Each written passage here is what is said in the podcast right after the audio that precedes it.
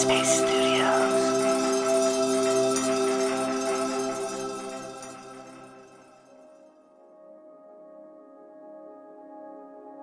Hi, it's Sam here, and welcome to Radio Headspace and to Wednesday.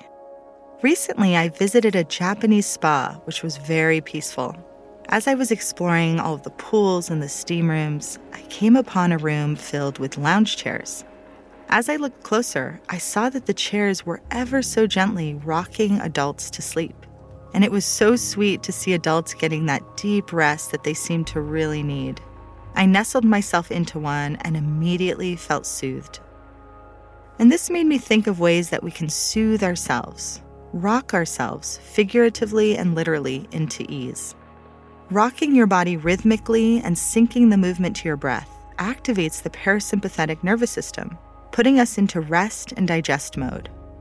When I'm teaching mindfulness to kids, I often help them ease into stillness by rocking side to side, making the movement progressively smaller until they land in stillness.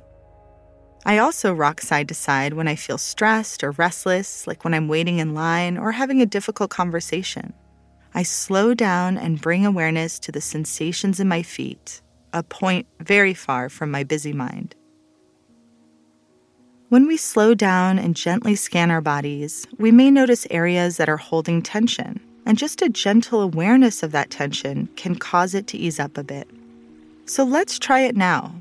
If you're sitting or standing and it's safe to do so, let's gently start to rock our bodies side to side, feeling your weight shift from one side to the other. You might notice the sensations of pressure or contact with the floor and your feet. Just shifting side to side.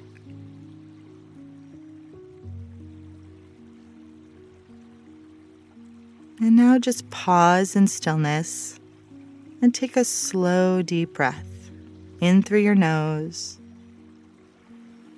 and out through your nose. And just scan from the top of your head all the way down to your toes, noticing any areas in your body that call your attention.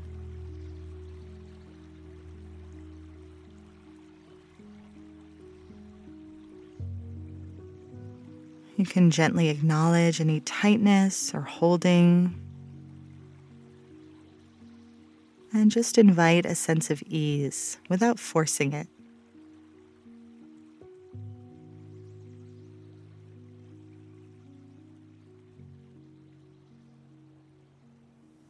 And then take another slow, deep breath, just feeling your lungs expand and contract. And then come back to the space that you're in.